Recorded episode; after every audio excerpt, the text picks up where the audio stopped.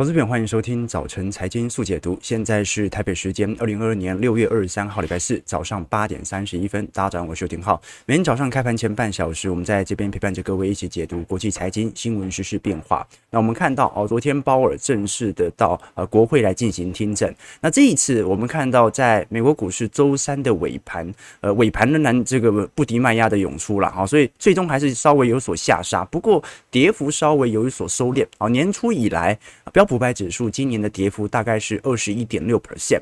那昨天鲍尔在参议院的听证会哦，特别强调了几个要点哦。第一个就是会坚定的呃往高通膨压低的方向来做前进。那面对参议员呢询问是否有可能在未来几个月度单次升息四码，或者联总会啊会未按照利率政策规则提早升息的时候，有没有可能啊采取啊其他那一种更加鹰派的方式来进行利率上的紧缩？那其实鲍尔在提到这个问题的时候哦，他的目标啊是希望能够同时兼具通膨的下滑，加上经济的软着陆。那如果如果啊两个问题必须择一的话，那鲍尔会承诺。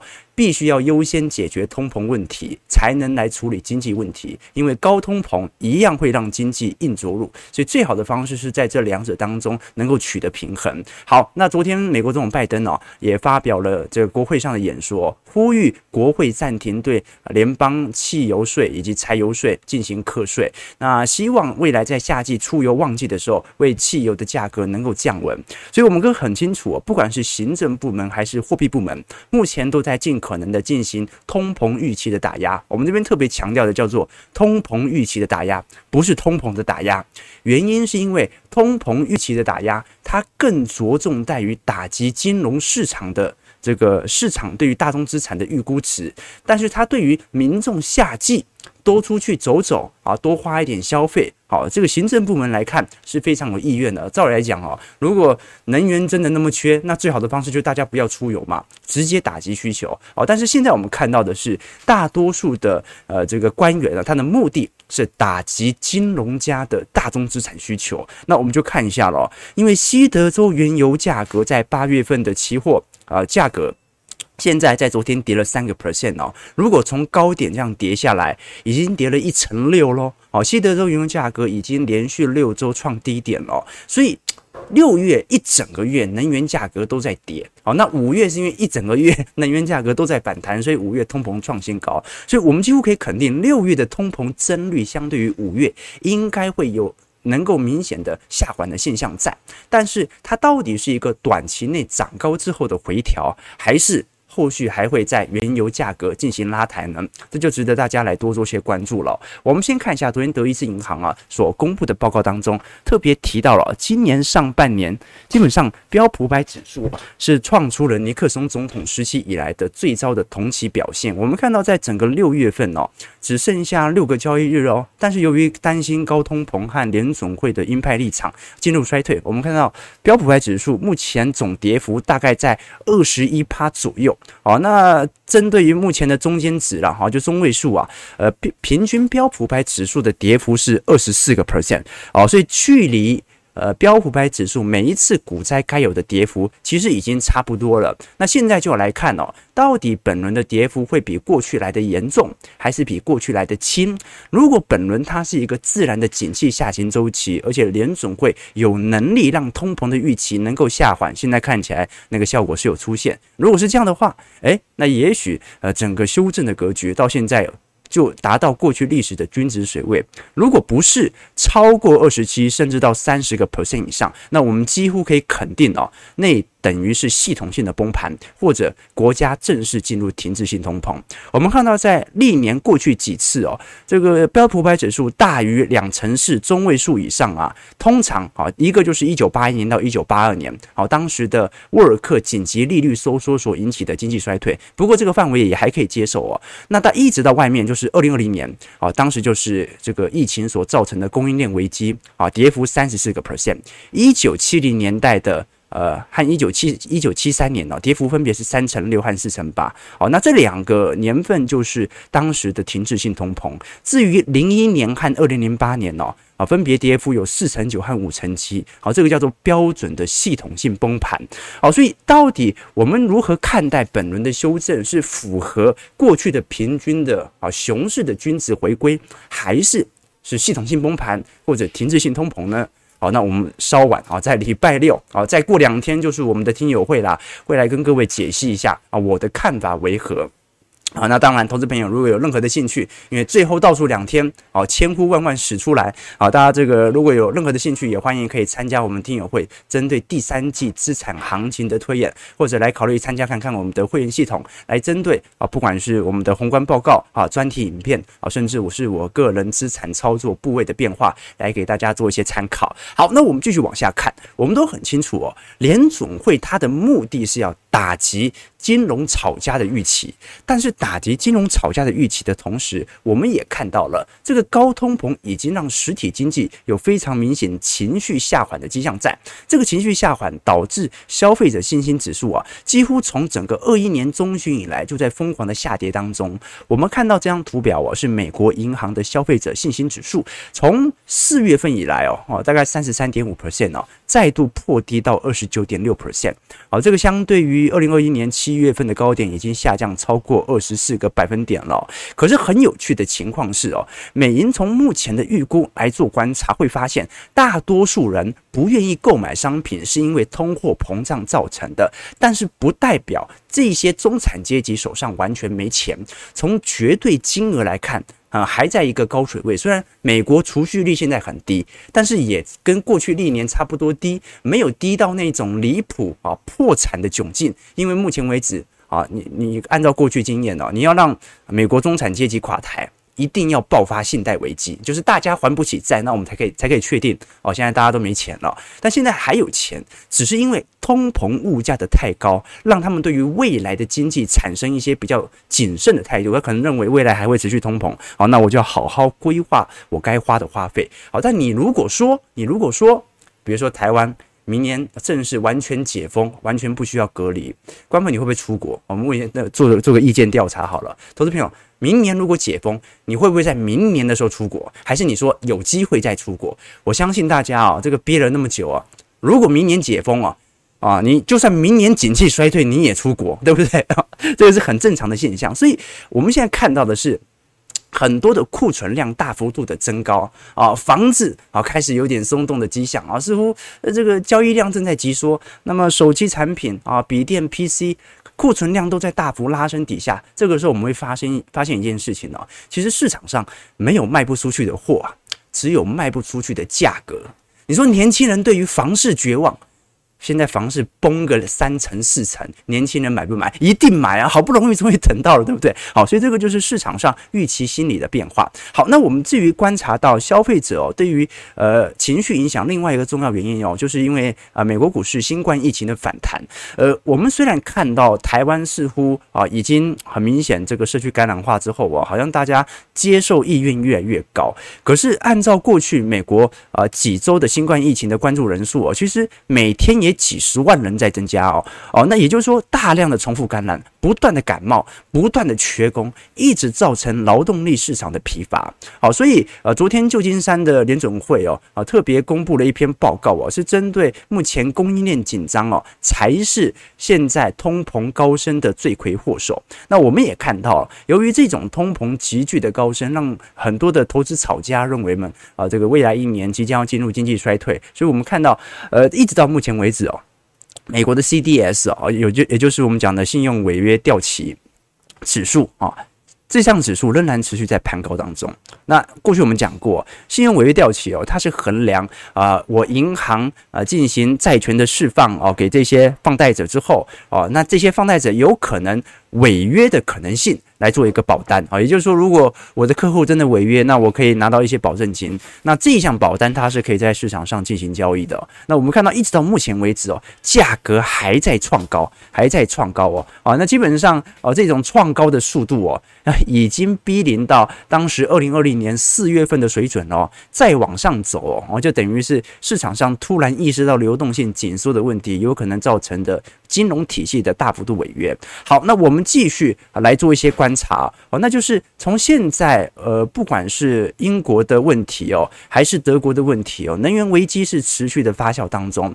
昨天英国公布了五月份的 CPI 哦。再度创了历史新高啊，来到九点一 percent 哦。那前值哦啊，四月份英国的 CPI 是四个 percent 哦，所以我们看到英国的五月份的零售物价指数来到十一点七个 percent。那加上大家都知道，现在英国正在进行大罢工啊，哦你包括汽油和柴油价格都在创新高，所以英国它是典型的啊这种螺旋循环，就是工资和物价呃这个持续上涨所造成的全体通膨。那因为现在英国的铁路工人呢是急剧的要求说，呃，这个必须要采取加薪，否则这场罢工是不会结束的哦。好，但英国政府已经发表谈话了，说，呃，如果现在屈服于铁路罢工，那很有可能英国人民所看到的通膨率会上升的速度越来越快。哦，加薪等同通膨嘛，哦，加薪等同通膨哦。好，所以现在等于是，呃，现在英国在过去。一段时间呢，受到明显英镑的货币承压，哈，那一方面呢，是因为我们过去所看到的美元体系资金的回流；另外一方面呢，我们也看到，其实英国当时从一六年呢，呃，公投正式脱欧之后哦，这个英镑就一直保持在非常明显的弱势水平。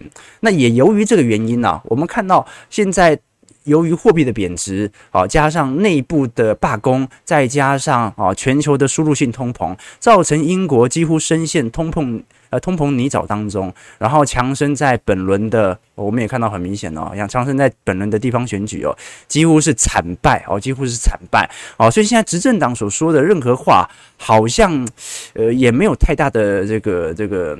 的用处啊，就是市场上也不太乐意去支持政府哦，所以在这种状态底下，哦，这个英国所面临的情况哦，远远比其他哈这个东亚国家那通膨三趴、四趴、五趴还要来得更加的严重啊，所以其实这应该讲说，这个是英国人民哦自己决定自己的 国家前途哦。你自从脱欧之后哦，由于关税的提高啊，那由于这个通膨，因为你这个排除在呃经济区域以外哦。通膨力度的拉升，然后加上现在又遇到美元回流格局，而内部又因为罢工的问题哦啊，所以遭受了这种后果。所以其实呃，一个国家的经济体最终的走向如何？如果它是民主国家的话，那最终其实就取决于国民自己的态度嘛。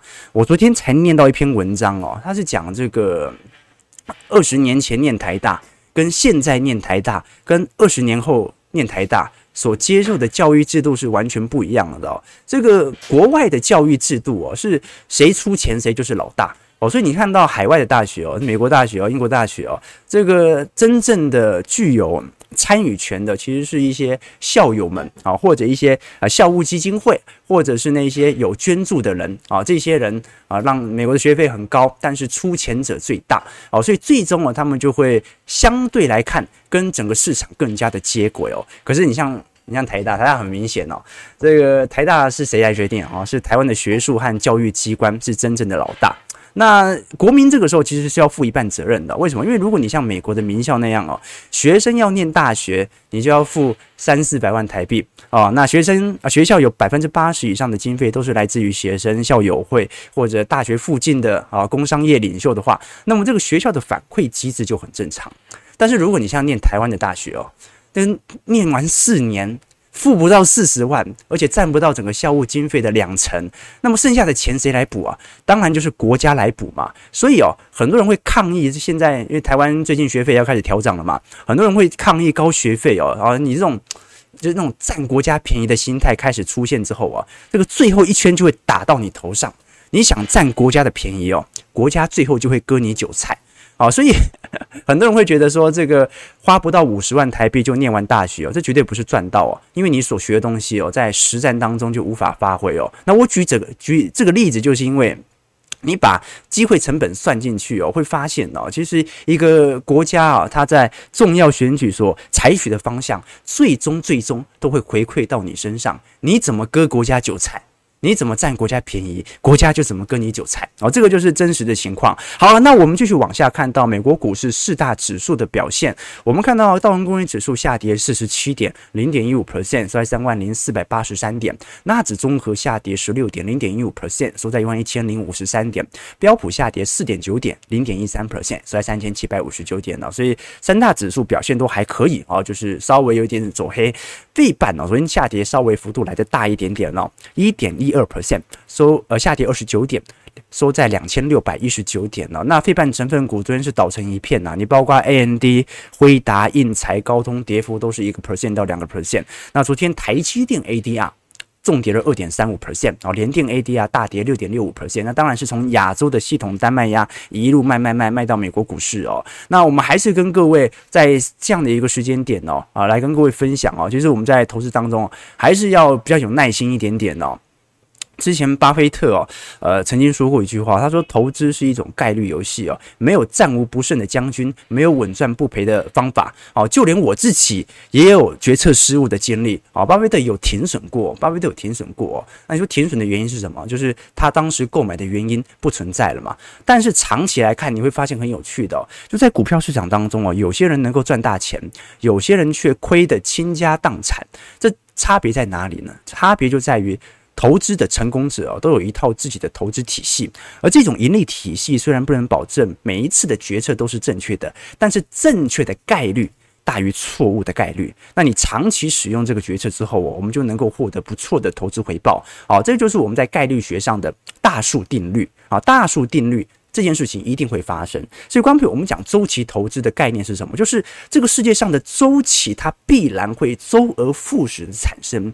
下一次的金融泡沫破裂，绝对不是因为次贷，也绝对不是因为短期内科技股。网络股啊，这堆起的泡沫一定是一另外一个原因，但是它一定会泡沫破裂，所以不变的是周期，变的是导致周期变化的原因。好，各位可以理解我们的概念。好，所以我们再一次 宣传我们听友会，我们这次听友会就是针对现在我们所处的任何一个周期来跟各位做一些比对和观察，也以此来分析整个第三季行情的资产演变哦。那另外一题哦，我们听友会哦。不会报名牌啦，我们当然会根据各个产业来给各位做一些分析，哪些类股在不同的时间点，它的绩效表现会比市场报酬还要来得高，哪些类股会比市场报酬来得低。但是我们不会报名牌，不会报单一个股哦。讲到这个，我觉得我们节目的观众朋友都蛮有水准的啦。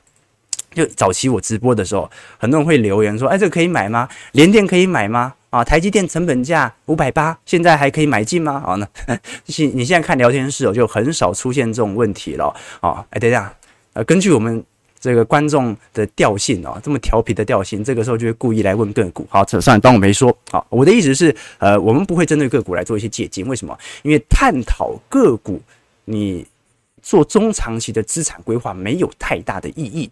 原因是因为个股本身就不符合周期，因为周期它就是保证了你个股它不会长期留在周期当中。什么意思啊？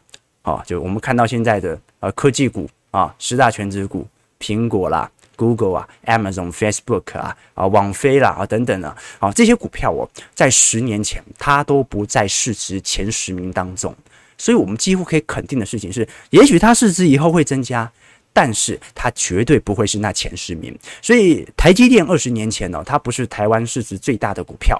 二十年后，呃，按照周期的概念，它不是的几率可能也很高啊。各位可以理解我们的概念吧？二十年前啊，你说，嗯，大家最看好的，搞不好是埃克森美孚啊，搞不好是 IBM 啊。你看这些股票现在在哪里啊？当然，我不说这些股票一定会跌到下市，只是说。市场的周期，它就是这样子周而复始的不断的产生，这也是我们做个股投资要特别警惕的一点。好了啊，时间有限啊，只是宣传一下我们的听友会。我们继续往下讲哦。昨天美国股市哦，反而我们看到美国散户哦开始有明显的做空情形哦。如果是从短期的看跌期权购买来看的话，似乎有一些比较明显增加的趋势。啊在哦。那我们更值得观察的哦，是这几天哦，投资朋友一直希望我们谈的是关于比特币的变化，因为比特币近期已经跌到两万美元以下了，跌幅来到七成。我们看到上方整个 M 头的压力已经非常高了，比特币已经失去掉三分之二的价值。好，那关于这个比特币是这个世界上最大的啊加密货币啊，与黄金类似哦，这种价值储藏的手段的说法似乎已经销声匿迹。那当然我们不马后炮，但我们之前呃很长一段时间都有跟各位分析过比特币哦，在过去创新高的水平哦。那我当时的看法一直都很清楚的跟各位来做分享哦。我认为比特币哦，它本身作为一个定量资产，它从来就不具有交易的性质。那它的古董性质也许可以把它的泡沫吹大，但是这种啊具有明显的商品性质、没有实用价值的商品，它必定有泡沫破裂和泡沫增长的过程。很有趣的一个情况是哦，我们看到比特币过去史上十五次的大崩盘，靠！那不就这几年吗？就每一年我都经历了，所以原来比特币已经经历过十五次的大回调了。为什么这一次大家的挫折感变重呢？这一次的回调也没有比二零一七年到一八年或者二零一六年、二零一三年来的严重啊？为什么大家那么恐慌呢？啊，因为金额变大了嘛，金额变大了，跌幅跌得没那么重啊，但还是有一个很重要原因啊，就是因为价格的下降的。这个看起来的绝对值增速变快了。那比特币暴跌的另外一个主因，这一季也很明显哦，是全球第三大的稳定 稳定币 Terra USD 哦。就 USD 突然的崩盘哦，呃，跟 Luna 币的价值暴跌也有明显的联系。那当然了，我们几乎无法肯定或者分析说到底它下跌的原因为何，因为这种加密货币它没有财报，我们根本无法做明显的分析。我们只能肯定的是，现在全球的加密货币哦，即使正在暴跌的同时，黄金价格也没有受到明显资金的吹捧。我们看到，好，中国大陆哦，最知名的啊加密加密货币的呃交易平台的创始人赵长鹏哦，今今年财富缩水了八百六十六亿哦哦，那在今年年初的这个身价本来是九百六十九亿哦啊，不过。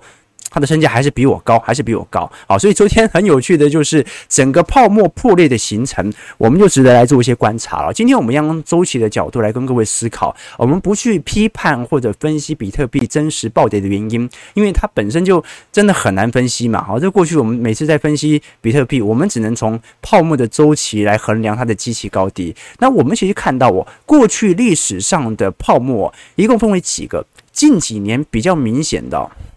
啊，你像是比特币，你像是 ARKK 哦，创新型科技动能股，你像是 FANG 哦，这个尖牙五股哦。那么零八年呢，泡沫最为明显的是中国大陆嘛，然后像是这个中国的次贷，那两千年就是网络泡沫。一九九二到一九九七哦，就是泰国的房地产泡沫危机哦，所以我们看到，其实过去历史以来的周期的泡沫幅度，从来都没有像比特币这么大过哦，所以各位可以理解，当时比特币持续在创高的时候，它的泡沫破裂其实就是迟早的事情。那通常泡沫破裂下滑的幅度，会比上涨的幅度速度还要来得更快。那当然，在这种情况底下，全球的资产价格受到系统性的承压，很多投资朋友哦，昨天问了一个问题，我特别提醒一下投资朋友哦，他说可不可以跟着做空来赚取价差？不管是做空科技股还是做空比特币哦，那我的回答是千万不要啊，千万不要哦。好，那我们后续在听友会不会跟各位解释，从数据分析来看，到底做空所付出的代价多大？这边我就讲这个四句话，为什么不要啊？在股票市场当中哦。呃，有四句箴言哦，活着就是胜利，挣钱只是游戏，健康才是目的，快乐才是真谛。就说你做空哦，啊，这个即使在空头市场哦，小小的一个反弹都可以让你空单嘎到爆，所以你要先确保自己活下来。哦，做做作为一个左侧交易者，做中长期的资产配置哦，更加重要哦。因为挣钱哦，在股票市场当中，它只是一场游戏。你不参与这场游戏，不代表你人生无望。你只要事业成功，你一样会啊赚得盆满钵满哦。那最终就是健康才是目的啊。你赚钱也不是特别重要，重点是你能不能健健康康的活下去。最后。你能不能健健康康又快乐的活下去？好，所以我们才跟投资朋友分享啊，我们一定要慢慢变富，我们千万不要去赚取任何的投机的报酬财。好了，我我比较好奇的事情呢、啊，投资朋友，你觉得现在比特币哦，它是明显的崩盘阶段，还是只是暂时性的均值回归呢？我们看到这张图表哦，啊，是过去的这个比特币的投资者哦，啊，根据过去历史上的泡沫情形来做观察啊。那现在很多人认为哦，是属于崩盘的时间线哦，但是有没有可能现在只是一个回避现实或者单一系统单的承压呢？好，大家也可以参考看看哦。好了，那很多投资朋友会认为说，整个资金面的变化很明显，让台北股市哦更具明显的补跌效果。我们看到台北股市昨天是明显的土洋对坐。纳指费半因为周二是强弹两个 percent，但是台股昨天是完全脱钩哦，哦，电子权值股的杀声隆隆，包括航运股，哇，航运股，你看那个股价的表现，你以为每天在除息啊？这钢铁股也是同步重摔，中场是崩跌三百八十点，也改写了一年半以来的收盘新低纪录哦。好，所以我们看到了，现在今年以来的所有价格已经进行突破，那现在回撤的是二零二一年五月份当时股灾的水平呢。不过去年五月份呢，大家可能没。没什么感觉哦，因为当时的股价的走跌是来自于国内疫情的爆发哦，那其实很快就留了几根下影线之后，开始进行高速的反弹。那这一次的情况肯定跟去年不同嘛。那我们以台北股市来看哦，因为整个 CPI 在美国股市发布之后哦，股市就持续的重挫，当时季线反压之后哦，短短。不到两个礼拜哦，哦，已经跌了一千点了。那现在持续创创新低，呃，这个破新低。那台北股市的散户筹码融资余额，现在在上呃礼拜二的时候已经来到两千一百亿左右哦，啊，那么持续来做观察的话，现在一五一五九，也就是去年那一波的最低点。看起来是融资余额跟现在差不多了，所以其实大盘很有可能在跌破一五一五九之后哦，虽然没有任何技术性的买盘支撑，但是其实回补的可能性就很大了。什么意思啊？就散户再降跌下去。它的融资就洗得差不多，应该全断头了。我们如果看小台多空比做观察哦，昨天散户的多单再度的进行涌入哦，好，这是一个扑朔迷离的迹象哦。跌成这样，它也不减少它的多单啊，所以散呃投机型的散户是持续进行多单的抄底。但是如果我们从融资维持率来看哦，已经来到整个大盘是一百四十二趴了哦。那如果连大盘都到一百四，那就代表着其实有很多的个股可能已经到一百三、一百二，已经断头喽哦。如果我们从融资余额的增长率变化啊，六月二十一号是两千一百九十二亿哦。那从整个角度来做观察，你只要碰到两千一百亿以下，处境就已经比去年的五月份还要来得惨了哦。所以很有可能在下个礼拜的回补效果就会开始出现了，因为。弹头就差不多开始断光了嘛，好，那包括昨天台币哦，哦也贬值到二十九点七块哦，不过呃这个外汇的市场的总成交值开始有所放大到二十亿美元啊，就代表着外资持续在进行资金的调节。那我们看到三大法人的变动变化哦，呃外资买超方面呢，买最多的是反一哦，做空台股哦，应应该是说做避险啦。那么兆丰金、群创、长荣、联强、亚尼、域名、台泥，呃也稍微买了一些。那么现在来看哦，投信跟外资明显的对坐情形是呃非常显著的。我们看到投信的卖超前十名反而是群创、兆丰金、雅尼、域名、联强、长龙啊，所以外资买的就是投信卖的。那么外资这个投信买的前六档哦。刚好是外资买超的前十名啊！你看联电、阳明、东和钢铁、文耶、那个鸿海、国泰金、中华电啊，所以现在是你抛我接啊，你接我抛哦这样的一个情形哦。那么联电呢，因为昨天的气息卖压是非常沉重的啊，这个除息呃，昨天盘中最低杀到四十五点三块哦，所以很明显是贴息了啦。但是如果我们从联电五月份的营收哦。来做观察，月增率有七点一 percent，年增率四十二 percent，是连续八个月创新高哦。所以到底现在市场上正在反映联电的什么效果？股价迟迟落。其实我们从二二年二季、三季度、四季度的 EPS 来做观察，会发现其实今年在二三季有可能就是赚最多钱的时候。从今年第四季开始哦，呃，包括联电的营收的年化成长率啊，以及这个季度成长率啊，都会有明。险啊下滑的迹象在啊，所以现在市场上哦，大家都在预测说，整个成熟制成的供需反转点就在明年会出现啊，所以你看到过去联电的 EPS 哦增长速度很快，一八年哦税后 EPS 是零点五块，一九年零点八，二零年这个二点四块。二一年翻倍啊，四点五块啊，今年都有六点六块。那预估明年赚的钱会比今年来的低啊。即使我们看到高盛是持续的调高啊联电的报价，但是如果我们是从美银的角度来做观察啊，这美银基本上已经明显预测了。我们看到两档台湾的重量级的晶圆代工股票，一个是台积电，一个是二三零三的元联电啊，EPS 的增减率哦，这个。这个市场预估啊，美银预估台积电明年的增长率会有三个 percent 啊，即使明年是景气下行周期，但是美银啊针对联电的预估哦，认为明年的 EPS 啊增减率会有减幅两个 percent 哦，哦，所以在这种状态底下，我们就要看到哦，虽然财报表现得不错，但是未来的景象似乎已经透露出。它该有的方向哦，有些事情哦，你看到的财报不一定是事实哦。就好像大家看浩哥啊，每天在这边直播，正襟危坐啊，头发梳得整整齐齐的啊，这个穿西装对不对？穿衬衫啊，套西装外套哦，感觉好像非常端庄。但投资朋友，你有想过吗？浩哥会不会腰部以下什么衣服都没穿啊？不不不会啊，这边是办公室啊，至少有穿个短裤，对不对？但有没有可能？浩哥一边直播一边在底下抠脚，啊，观众朋友，我们只露出冰山的一角，要想办法把下半身看清楚啊。这样讲有点怪哈，好，当我没说，当我没说。好，最后九点零一分哦，我们最后来聊一下这个 ETF 殖利率高升的效果，因为昨天我们看到，包括零零五零和零零八七八，殖利率正在持续的攀升当中。那也由于股价的走跌嘛，我们看到现在零零五六元大高股息的成分股的加权平均殖利率哦，已经来到八点九 percent 哦。好，那这个几乎是呃近期，如果是呃现在马上就要除息，因为零零五六是十月份除息嘛。如果股价一路盘到十月，哇哇，今年它的殖利率是八点九 percent 哦，那么今年几乎不用配资本利得了，它就完全配股票所得就好了。那另外一个就是零零八七八。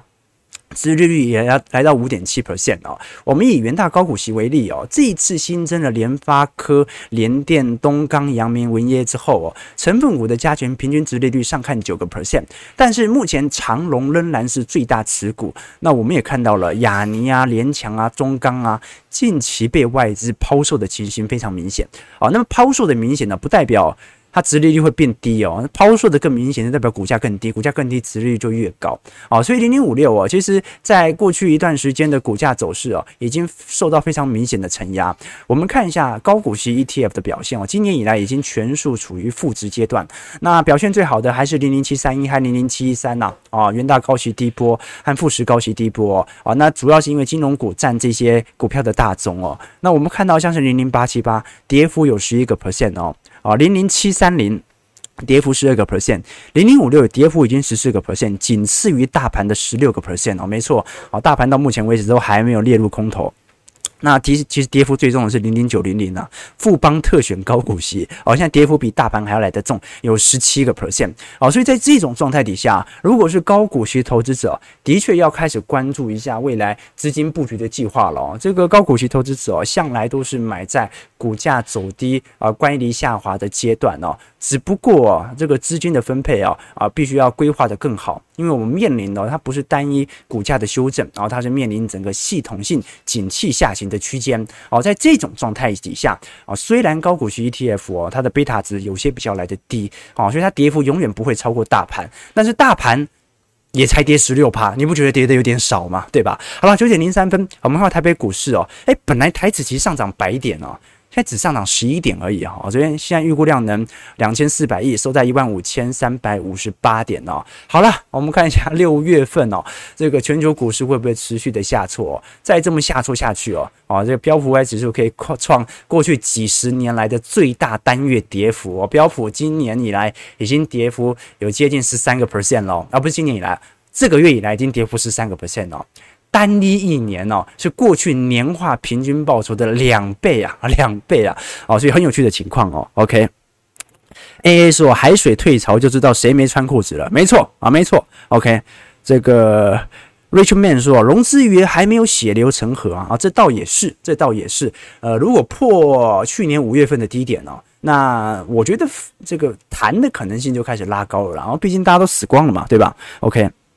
小杰说：“零零五六要九趴了，会不会有点高啊？这个是这样子吗？OK，这个 Richman 说，九妹还在挖啊？你说挖这个挖矿是不是啊？我告诉各位啊，哦，现在比特币跌到两万块啊，你买辉达的啊 GPU 哦，你买辉达的来挖啊，不划算啊，你知道吗？不划算啊。但是如果你现在去买显卡啊，等待未来的时候，当古董来卖，搞不好赚更多。